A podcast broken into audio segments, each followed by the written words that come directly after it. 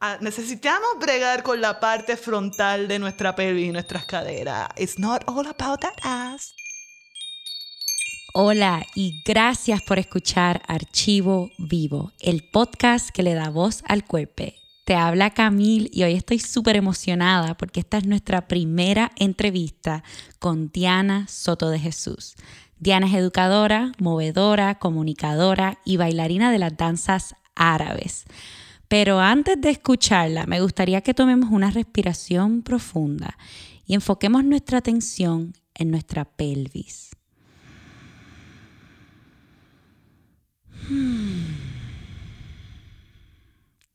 La pelvis es el piso de nuestro torso, como un caldero que aguanta la vejiga, el recto y el sistema genital.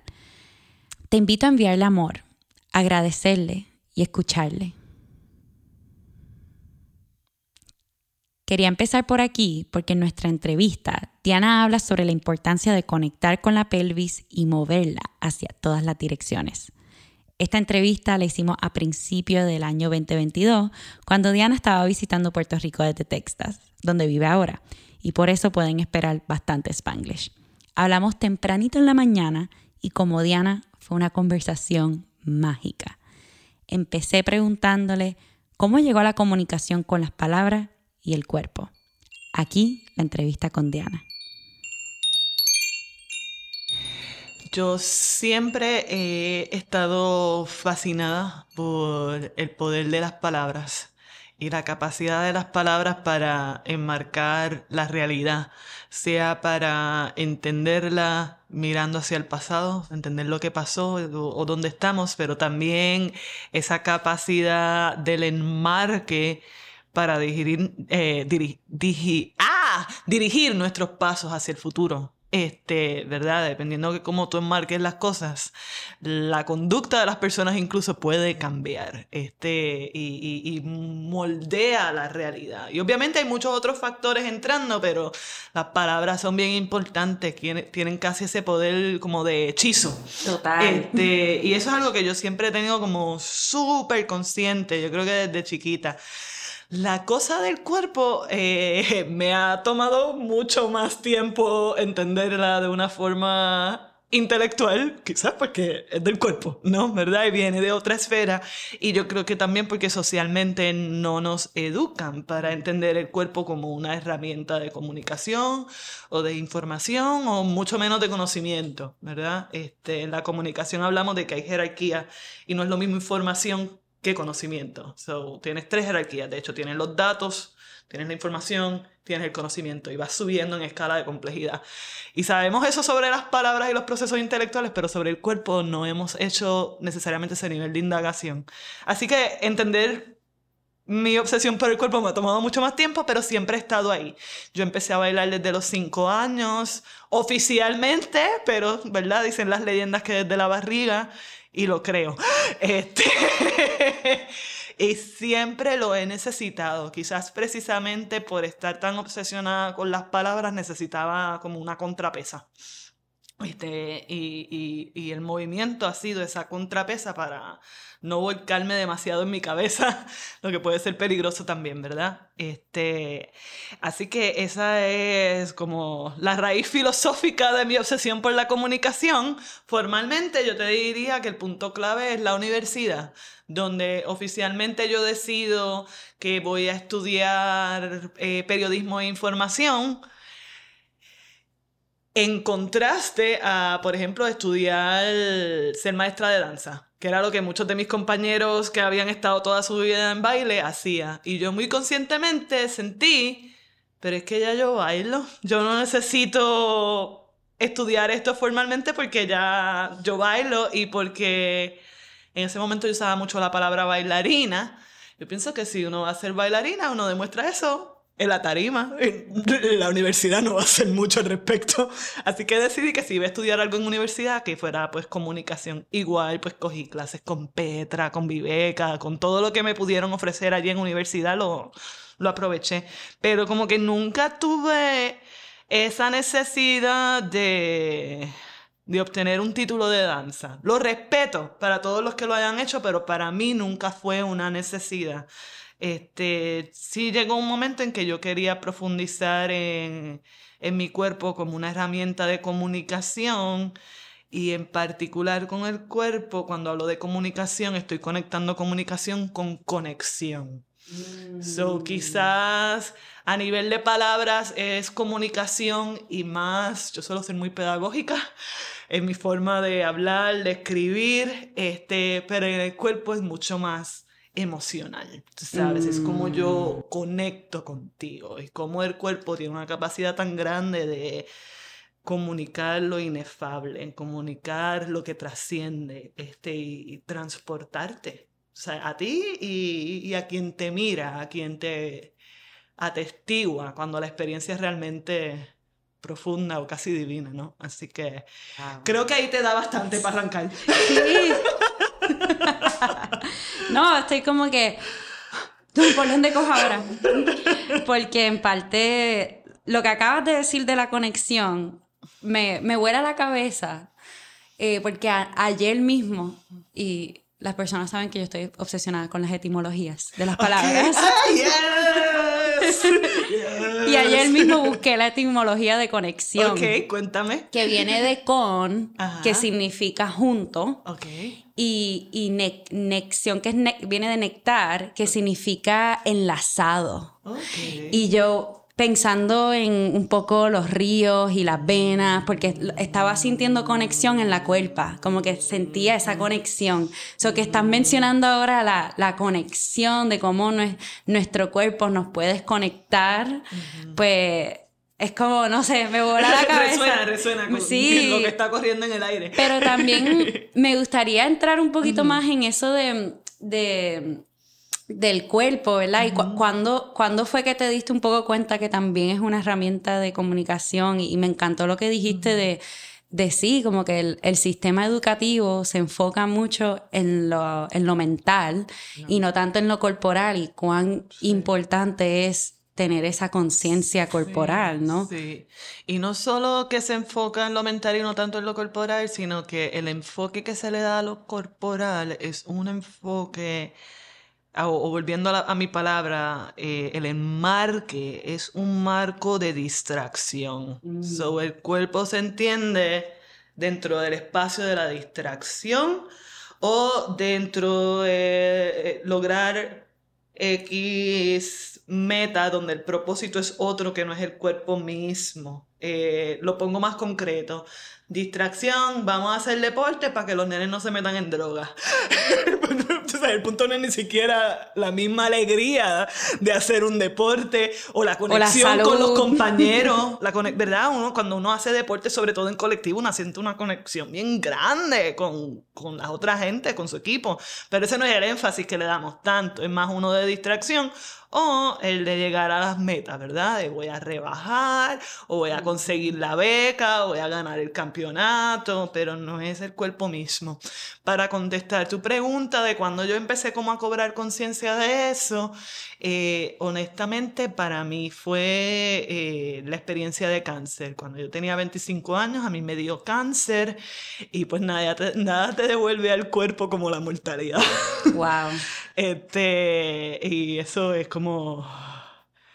Es un alón, que alguien te coge así por la cola del gato y te devuelve para atrás y tú tienes que bregar. Este, y en mi caso, pues eso representó eh, regresar a mi cuerpo y habitarlo de una forma mucho más integrada tú sabes, donde no fuera que mi mente existe en mi mano derecha y mi cuerpo existe en mi mano izquierda, sino como ambas pueden existir a la vez. Y ahora mismo estoy entrecruzando los dedos para la gente que no me puede ver. Este, ¿Verdad? Y, y cómo puedo integrar ambas cosas y entender que tu mente está en tu cuerpo y tu cuerpo está en tu mente. Este, y el cáncer fue ese detonante para mí porque ah, hubo muchas cosas que yo las tuve que procesar desde el cuerpo y como en cualquier proceso de aprendizaje, ¿verdad? Eh, tuve que tener maestros, tuve que tener guías, esta servidora que está aquí, Noemí Segarra, fue una persona bien importante en ser un poco una guía y una acompañante en ese proceso de yo aprender a navegar mi propio cuerpo de una forma consciente.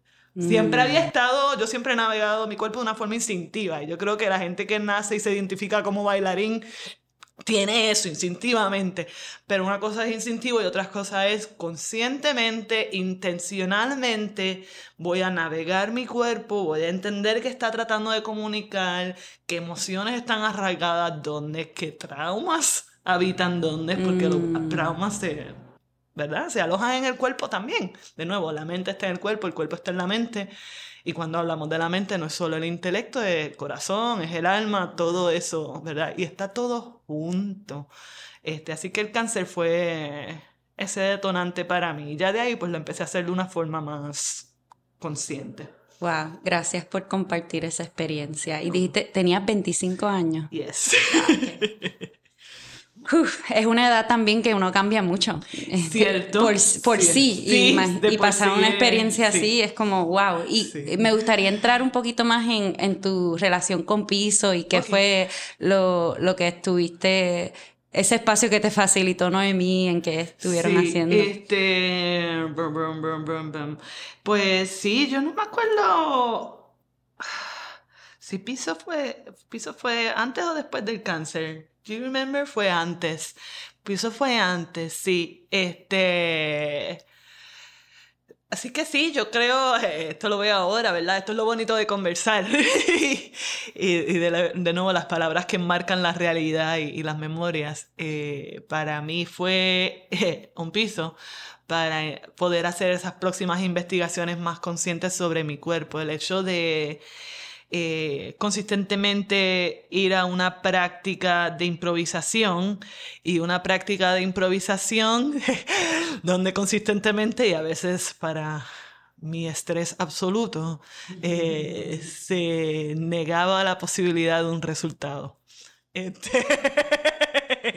y Noemí y yo tuvimos muchas peleas sobre esto porque yo no soy una persona tímida ni particularmente reservada con mis opiniones.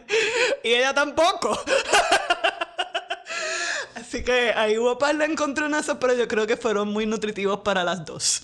Este, fueron muy nutritivos para las dos.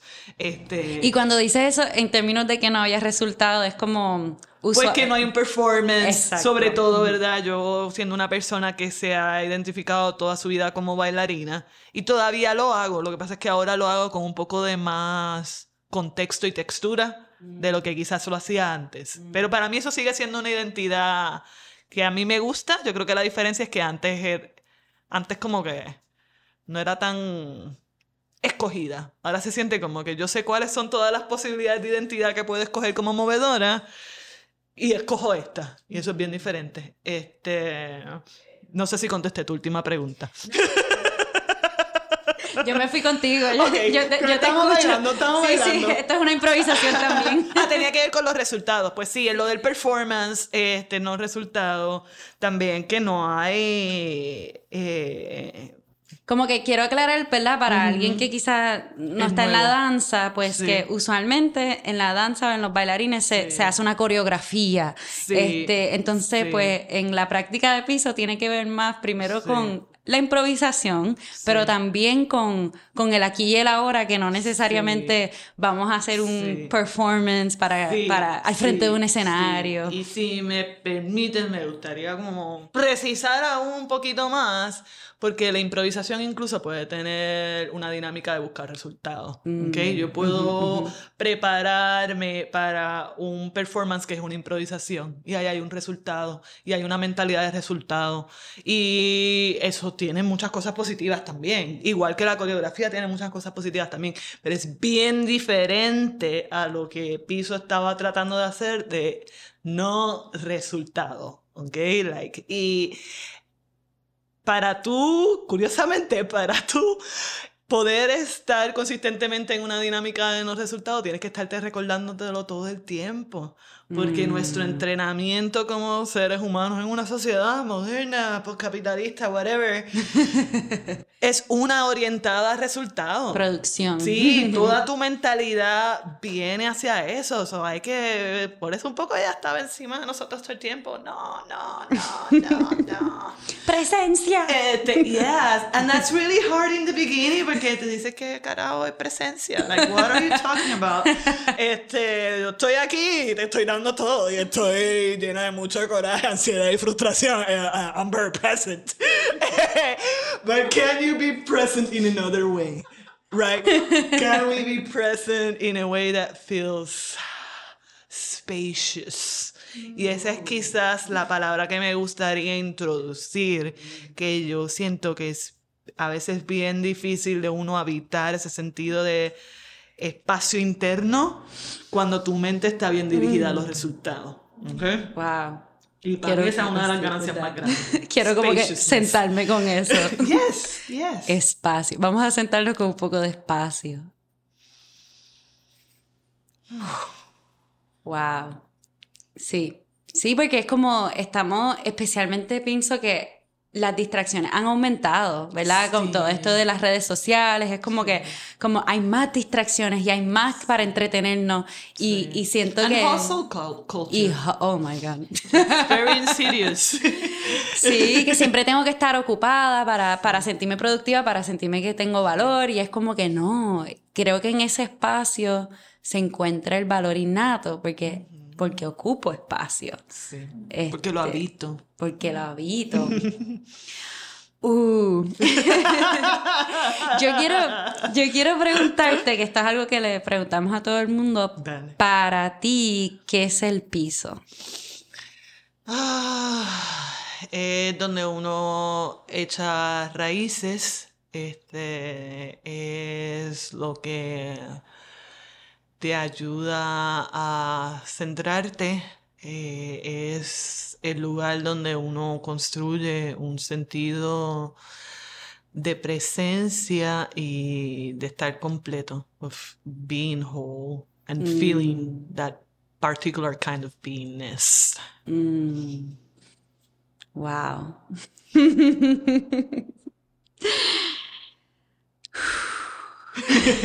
Espacio. It's okay, we can breathe into it. We're allowed to breathe. Las pausas son importantes. Ya, de acuerdo. A mí me encanta cuando, cuando nos damos, especialmente, su, ¿verdad? Es un podcast, supone que estamos hablando, pero hay veces que hay que como que... Sí, darse espacio de digerir, darse permiso también de repetir, ¿verdad? Aquello que sentimos es importante. Sí. Este, porque así es como aprendemos. No aprendemos de una. Al menos yo no. Quizá hay gente allá. But yeah, repetition is also important, which Sí. también siento que eh, espero que el Spanglish esté bien, but it can be very undervalued repetition, sobre todo ahora como que buscamos mucho la innovación. Mm, And that's very good. Yo soy, yo me considero que yo soy una persona bastante innovadora, pero eh, es importante repetir y entonces ahí siento que también hay uno de los valores de piso, si yo me puedo meter a definir los valores de piso, Claro. este, y es la cuestión de reincidir, de insistir, tú sabes, even to the point of boredom, este, y, y, y quizá apreciar los regalos que nos da el aburrimiento. I think that's also very undervalued. We need to be bored to actually get creative. el not doing. Tú sabes. Y no solo not doing, but like not consuming external things, ¿me entiendes? Eh, si estamos todo el tiempo consumiendo cosas, aunque sea información de la BBC y PBS y cosas, podcasts prestigiosos, con todo el permiso de este podcast, but just nice, you just need to be in silence. Este, y aburrirte un poco, tú sabes. y ahí salen los pensamientos más. Y entonces algo que hacíamos mucho en piso era literalmente estar ahí y una de las consignas más difíciles para mí para trabajar, pero también más nutritiva, es no moverte hasta que realmente sientes la necesidad de moverte, que es bien diferente a sentir la presión de que tienes que moverte. Me- me- y, y eso suena bastante wubu Y lo es, pero también se aplica mucho a la vida real, tú sabes. Tienes derecho a quedarte quieta hasta que sientas que tienes mover, que, que moverte. You have that right. Wow. Siento eso es como un permiso, como que... Sí, es un gran permiso, es un gran permiso. Quiero... So, tú estuviste ahí en los inicios de piso. Los puros inicios, sí. Y, y después, háblame un poquito de ese inicio, cómo, cómo fue, ¿verdad? Estabas hablando un poco, ¿verdad? De, que estaban practicando sin resultado, pero me encantaría si, si puedes abundar un poquito más y, y cómo fue eh, Vamos a empezar ahí, después te hago. Ok, dale. Me gusta, me gusta. Pues, eh, pues, sí, pues, buena en comunicación, porque las historias van por partes y si lo dices todo a la vez, la gente se confunde y no entiende nada. Muy bien. Ok, son los inicios. Yo creo que mi conversación con Noemí comenzó a través de los blogs. Yo estaba bien involucrada. Eh, yo tenía un blog que se llamaba Comunarte. Eh, que todavía existe porque pues soy nostálgica y nunca he desactivado ese domain name, este, aunque en verdad ya no escribo ahí. Este, y yo creo que como un arte por un tiempo fue un espacio bien importante de documentar la danza contemporánea, experimental y moderna en Puerto Rico. For, for a couple of years, no te estoy hablando de meses, par de años que yo fui bien consistente en eso este, y a veces articular críticas contra andanza o, vacas sagradas de aquí. Digo, Lorita Villanueva me contestó muy amablemente, pero pues we agreed to disagree.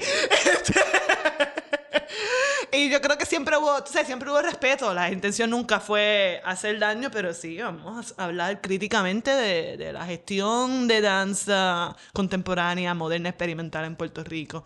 Y Noemí me consiguió por ahí. Este, y empezamos a hablar y de ahí me invita a piso y yo vengo a su casa, el primer, primer piso en su casa, estaba Marily Pizarro, este, dos o tres personas más, las primeras tres de piso. Yo, yo empecé primero como espectadora este, y quizás como comunicóloga, ¿verdad? Por el elemento del blog.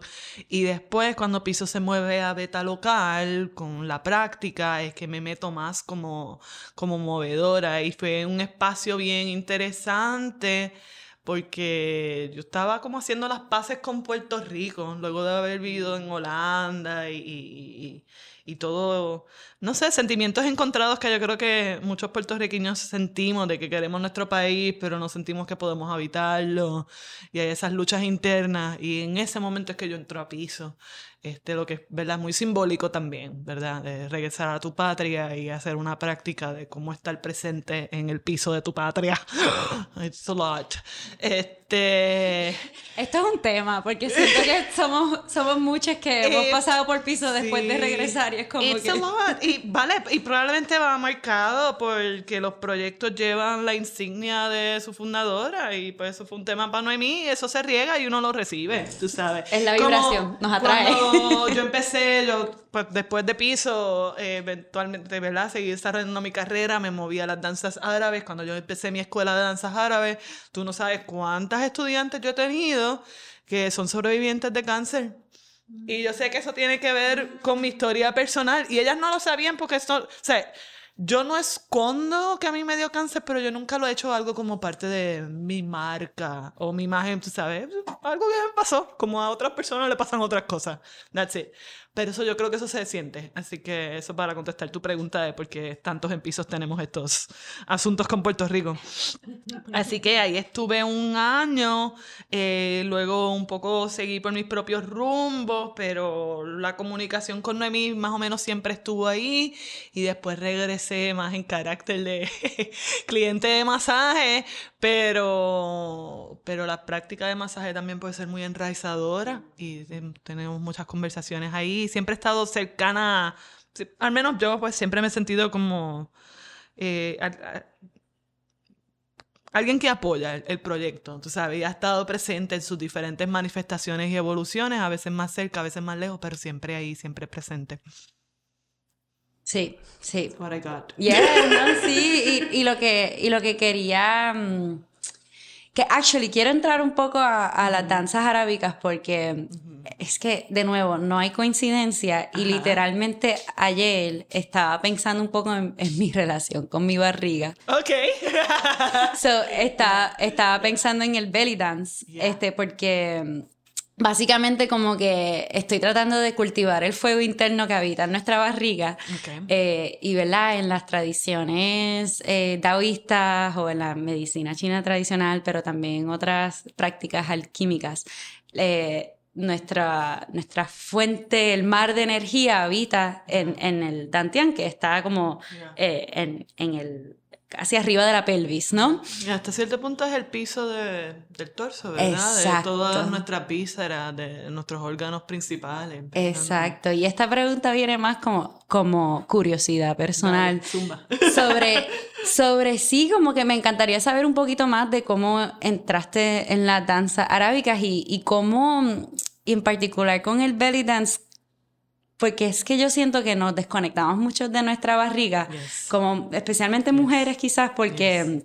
Eh, hay mucho shaming sobre, sobre cómo se tiene que ver nuestra no solo la barriga, eh, la pelvis. La pelvis, sí. La pelvis, bien particularmente las caderas. Este, y yo te diría que esa desconexión se nota incluso en la interpretación occidental de lo que son las danzas árabes. So, el nombre de belly dance es un nombre que los occidentales, los franceses, los americanos le dan a las danzas árabes, no es el nombre que ellos se dan a sí mismos. Ellos hablan de Rakshaki, que en árabe significa danza oriental. Rakshaki. Ya, Raks significa danza y Sharki significa que viene del oriente. Este, eh, ese es el nombre que ellos le dan a su propia danza. Este, y un poco decirle belly dance. Y digo, no me, no, no, me ofende, esto, ¿sabes? Entiendo que es el nombre común y yo también lo uso. Estamos aprendiendo, estamos aprendiendo. no, no shaming at all. Yo también lo uso porque a veces uno lo que quiere es llegar al grano ya y no hacer un párrafo sobre el asunto. este, pero llamarle belly dance es como llamarle al ballet el baile de las puntitas. ¿Me entiendes? Mm. You're fixating on one body part because it seems strange to you. Mm. Pero eso niega todo el esfuerzo físico que conlleva, todo el arte que conlleva, todo el bagaje cultural que conlleva. Y la razón por la que empecé todo este cuento es que para mí eh, tiene que ver también con esa disociación que nosotros tenemos de nuestra pelvis y de nuestra cadera, porque las danzas árabes realmente es el baile de la articulación de las caderas. It's not so much about the belly. That's the effect you see. Pero ¿dónde está? ¿Cuál es la raíz del movimiento?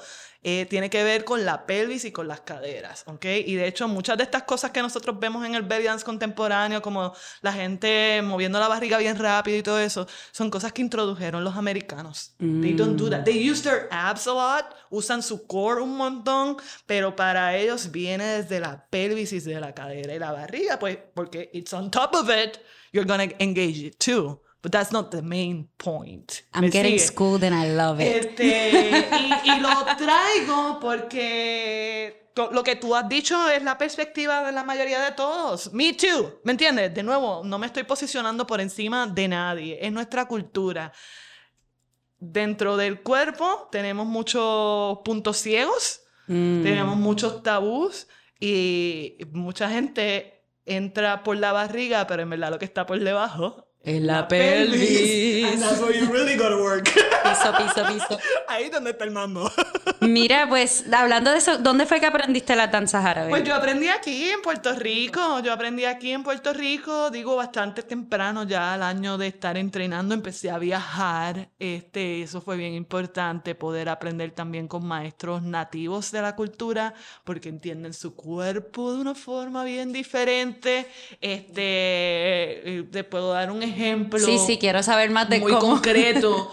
Eh, en los bailes occidentales, por lo general la pelvis está debajo del torso, o sea, alineada con el cuerpo o en muchos bailes caribeños y afro, detrás del cuerpo, ¿verdad? Como el culeo, el perreo, donde está la pelvis, detrás del cuerpo. And we're mm. comfortable with that as Caribbean people. Los gringos benditos, ellos tienen que estar debajo del pecho, no pueden bregar con más nada. Nosotros estamos bastante cool para el lado y para atrás.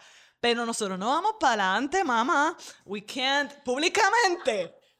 Eh, eh, Ahí hay como una metáfora del país. Rona. vamos para el lado, vamos para atrás, vamos para adelante. Este, you work with that however you want. Pero en las danzas árabes hay muchos movimientos donde las caderas y la pelvis se posicionan por delante del eje del cuerpo. Wow. Y eso, cuando tú lo empiezas a hacer físicamente, you feel so weird.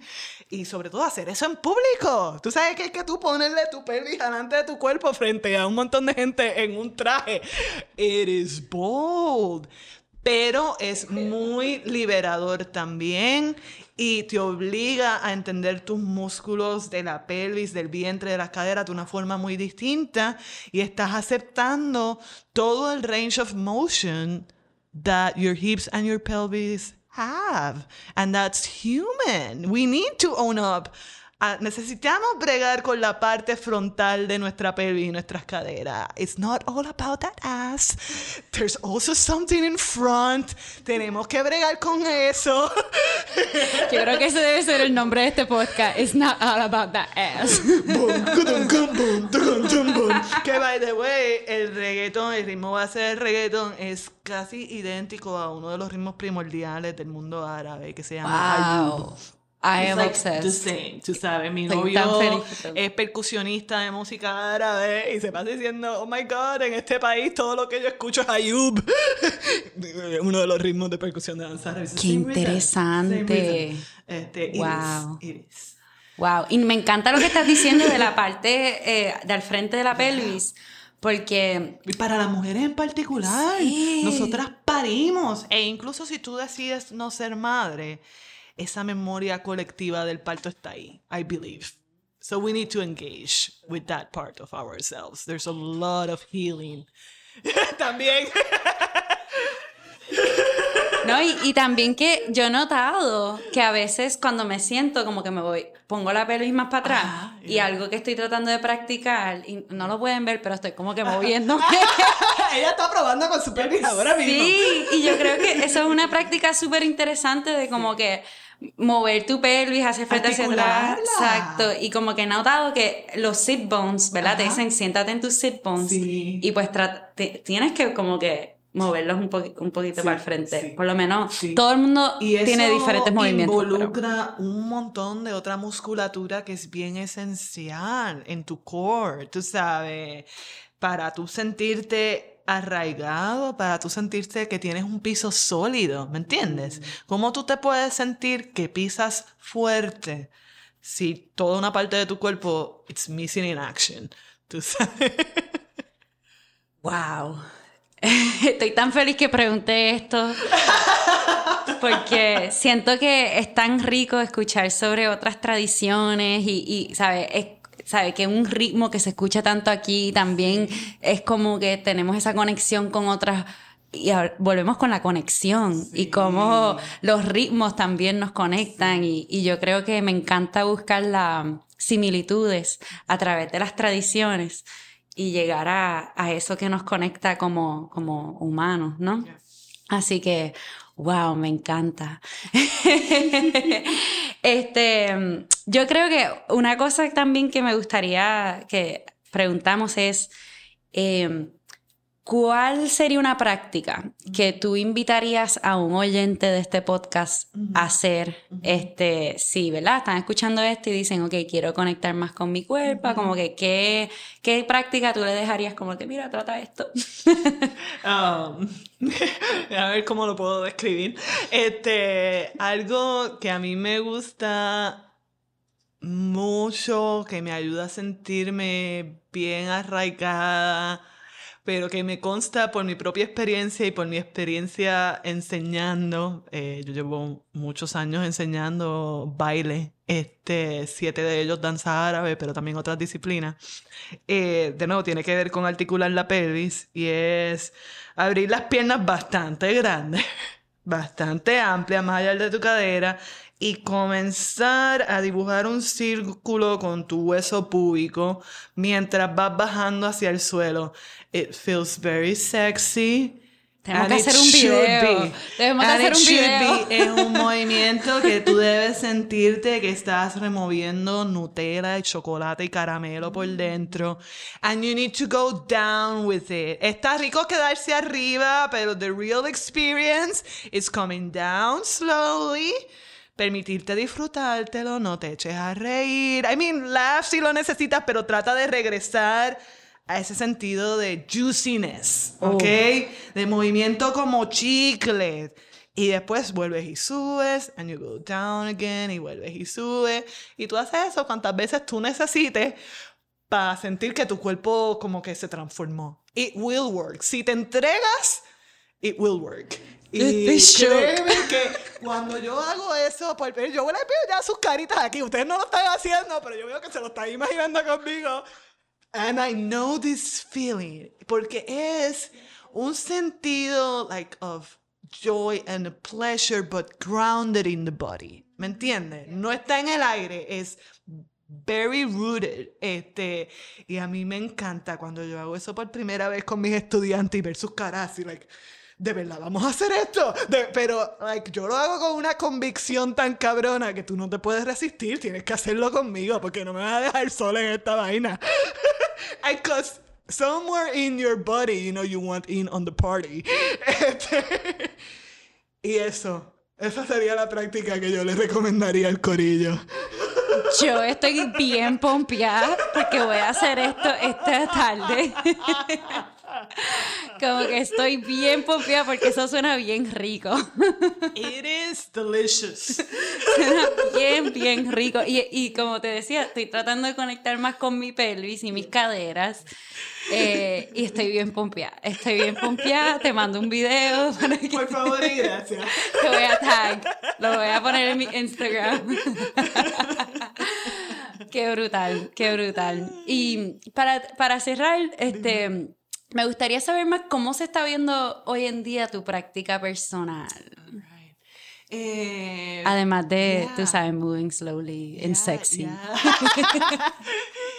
Yeah. Um, it's interesting. Eh, yo estoy pasando por ahora mismo por un proceso de duelo muy profundo, muy grande. Y pues toda mi práctica se ha tenido que ajustar a eso.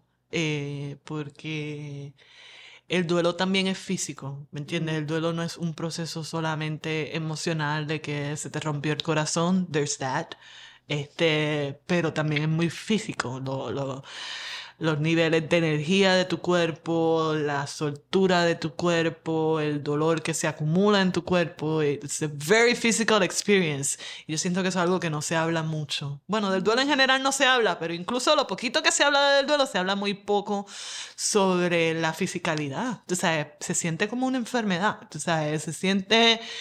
No, no es igual a mi experiencia de pasar por quimioterapia, but pretty close, ¿sabes? Tú sabes, pretty close. Es así de devastador, diminishing. yo he tenido que ajustar mucho mi práctica de movimiento. Al principio lo único que podía hacer era caminar suave. And that had to be enough. Y caminar puede ser una experiencia corpórea muy completa si tú estás presente. Cualquier cosa en esta vida puede ser una experiencia de movimiento si tú estás presente. Cualquier presencia y cualquier experiencia. Eso eh, comenzó así, poquito a poco, pues yo he ido como ampliando el registro de movimiento, pero todo el tiempo escuchando mucho. Eh, componentes importantes, ¿verdad? Para dar cosas más concretas al público. Eh, meditar, cerrar los ojos y simplemente moverme como me dé la gana no expectations, no nothing. Muchas veces me encierro en un cuarto porque la mera idea de que, qué sé yo, de que mi compañero accidentalmente pase, me da una expectativa de espectador y me muevo diferente. Mm. Y pues he decidido, no me voy a juzgar porque eso me pasa, soy un ser humano. 20 freaking años de bailarina en un escenario, claro que I'm gonna have like that spectator awareness. Pues si me tengo que cerrar en el cuarto, me encierro en el cuarto. Muchas veces sin música. A veces canto mientras me muevo y veo a ver qué sale. Y todo eso ha sido muy nutritivo para ir reconectando con mi cuerpo y ir como reconectando esos canales de energía que pues para mí en la experiencia de duelo como que todos esos canales de energía y de conexión interna volaron en canto y yo estoy ahora realmando el rompecabezas in a way. Este, so that's mostly what I'm doing. O genuinamente, that's mostly, no es una práctica formal de vamos a hacer tantos squats o whatever, es como Ok, cómo voy reconectando todos los canales internamente y eso puede cambiar de día a día. Algunas de las cosas útiles, como te dije, pues caminar, moverme en silencio, cantar mientras me muevo, meditar, sentir el cuerpo, visualizar el cuerpo moviéndose, aunque yo no lo pueda hacer físicamente todavía. Todo eso ha sido muy útil. Wow. Gracias. Es como, yo creo que lo que acabas de decir de que el duelo es una experiencia corporal, no sé si nunca había escuchado a alguien decir eso. Yo nunca, yo no lo he leído. Y créeme que yo leo vorazmente, pero I haven't read about it. Pero para mí ha sido así eh, y ha sido muy útil reconocerlo conscientemente, que es una experiencia corpórea. Este, y, cuando lo he compartido, ¿verdad? Con otras personas que están compartiendo el duelo conmigo, he visto muchos momentos de ajá, de como, ah, por eso es que me siento así, ¿me entiendes? La gente piensa que se siente mal porque sus emociones están jodidas. Y sí, tus emociones están jodidas, but your body also took a hit, ¿me entiendes? Y, y, y, y es qué sé yo, cuando alguien se muere y te dicen, ah, esa persona siempre va a estar contigo. Ah, pues qué chévere, qué bueno que esa persona siempre va a estar conmigo, pero sabes que yo extraño su cuerpo. Exacto. yo sé, yo sé, I, I know there was going to be, I miss the body. Tú sabes, ¿dónde está el cuerpo de esta persona que yo amo? Y sí, voy a tener una nueva relación con esa persona, I'm working on it, me voy a relacionar con mis muertos de otra forma, pero ¿dónde está su cuerpo? Eso es lo que mm. extrañamos, pero no hablamos de eso. Sí. No, y es que me, me, también, yo te digo que esta conversación tenía que pasar hoy, porque ayer era el aniversario de la muerte de mi abuela. Y, y es, me, me acabo de dar cuenta, el año pasado ha sido el año que yo más he conectado con mi cuerpo y donde el movimiento auténtico y movimiento consciente ha sido súper importante, pero no lo había relacionado. Es porque, pues, quizás ese duelo, es como que el movimiento yo creo que, que me ha ayudado, pero no, no lo había como relacionado. Y con la abuela, pues es alguien, la abuela te tuvo en su vientre, ¿verdad? Sí, de alguna forma. Y, y, y, yo pienso que esos, esos seres bien cercanos a nosotros, sus cuerpos con nuestros cuerpos forman como un ecosistema. Mm. Y de repente hay un elemento bien importante del ecosistema corpóreo que falta. Y el ecosistema se tiene que reinventar completo. No solo tú, mi pana. Es tu mamá, es tu papá, es tu casa, tus espacios. Todo ese ecosistema se tiene que reinventar. Sí. Se puede, pero es jodón. Sí, no, sí. Y también, y yo, y entiendo, porque yo sí he, desarrollado esta relación con ella, ¿verdad? Este, intangible. Pero a la misma vez, ayer yo estaba pensando, yo extraño su, su risa, como, como ella se ríe y como ella huele y lo suavecita que es y como que hacerle cosquillas. Eh, y como hasta ahora mismo hasta me duele el ovario, como que hablando sobre ¿Te esto. Creo, te creo. como que así, así de fuerte es la conexión, así que mm, y cuando yo yo pude, yo ella estaba en un home y yo no pude verla por mucho tiempo y ahí yo empecé a tener como que dolores. Eso mm. empezó desde antes. Este, porque por eso como que el ecosistema, el perder esa conexión corporal y también pienso en COVID, que hemos perdido tanto la conexión corporal. También, eso también otra cosa que completamente desbarajustó nuestros ecosistemas corpóreos, tú sabes, los cuerpos existen en relación unos a los otros. No, no, no, no es, tú sabes. Sí, es mi cuerpo, pero también son nuestros cuerpos en relación uno con el otro. Exacto. Así que yo creo que ahora que estamos como... Yo no creo que ahí... No estamos volviendo a la normalidad porque no sabemos. No, eso no existe. What the fuck is that? No hay, normalidad y lo que había antes no era normal. Este, pero espero que a través de estas conversaciones podemos seguir dándole voz al, al cuerpo y, y conectando y, y, que estas herramientas pues las empecemos a usar para, para, sí, conectar y, y volvemos a eso, a la conexión y el espacio. las palabras de este podcast. este, gracias en verdad, Diana. Esta conversación ha sido de que yo, yo me he llevado mucho y estoy segura que cualquier persona que la escuche se va a llevar mucho también. Eh, ¿Hay algo más que quieras decir para cerrar? ¿Cómo la gente te puede encontrar? pues nada, muchas gracias, muchas, muchas gracias a, a las dos por, por, cultivar este espacio, ¿verdad? Los espacios se crean, pero también se cultivan. Así que gracias por eso, este, por ¿verdad? Asumir la gestión de, difuminarlo, eh, crear, cultivar, difuminar. Eh, me encanta que la gente se me acerque, este, así que sí, son bienvenidos, me pueden encontrar por Instagram, es donde más activa suele estar. Voy a Facebook también, pero estoy más en Instagram. Ahí estoy como Diana underscore Dance Magic. Yeah, y, y si, si les gustó algo de estas reflexiones y teorías que me he inventado el día de hoy, digo, las llevo pensando desde hace mucho rato, no sé pero que, está hay rigor, hay rigor, pero pues, tú sabes, sobre el duelo, sobre eh, los ecosistemas del cuerpo, etcétera, escribo mucho sobre esas cosas en mis redes sociales. Son mis redes sociales como una mezcla de este esta cosa así profunda y con mucha textura y el chiste y el pachangueo de It's not all about that ass. So that's literally my social media. Este, si están puestos para ese roller coaster dive, Diana underscore Dance Magic en Instagram es el mejor lugar. Si no, siempre me pueden escribir a mi email diana.soto.dj@gmail.com me encantan las cartas, me encanta escuchar de las experiencias de otros seres humanos y, los aplaudo a todos los que estén escuchando esto porque me consta que quien esté escuchando esto es alguien que está disponible a ser vulnerable y a crecer y eso de verdad que lo aplaudo, es muy grande. Te necesitamos aquí. Sí. Si estás escuchando esto, no que te amamos un montón. y, yo creo que ese blog que dijiste es consumarte. ¿Cómo era? Eh, comunarte. Comunarte. Si, alguien, si alguien lo quiere reactivar, estamos puestas para, eh, para, el comunarte. Podemos, hablarlo. yeah, that would be nice. Gracias, Tiana. Gracias. ¿Cómo te sientes? Súper bien. Yo entre flotando y aterrizada. Gracias, gracias, gracias Diana por tu generosidad en esta conversación.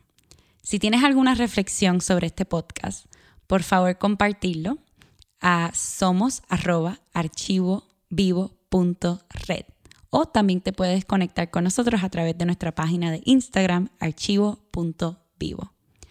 Este podcast es una producción de 9 millones en colaboración con Piso Proyecto.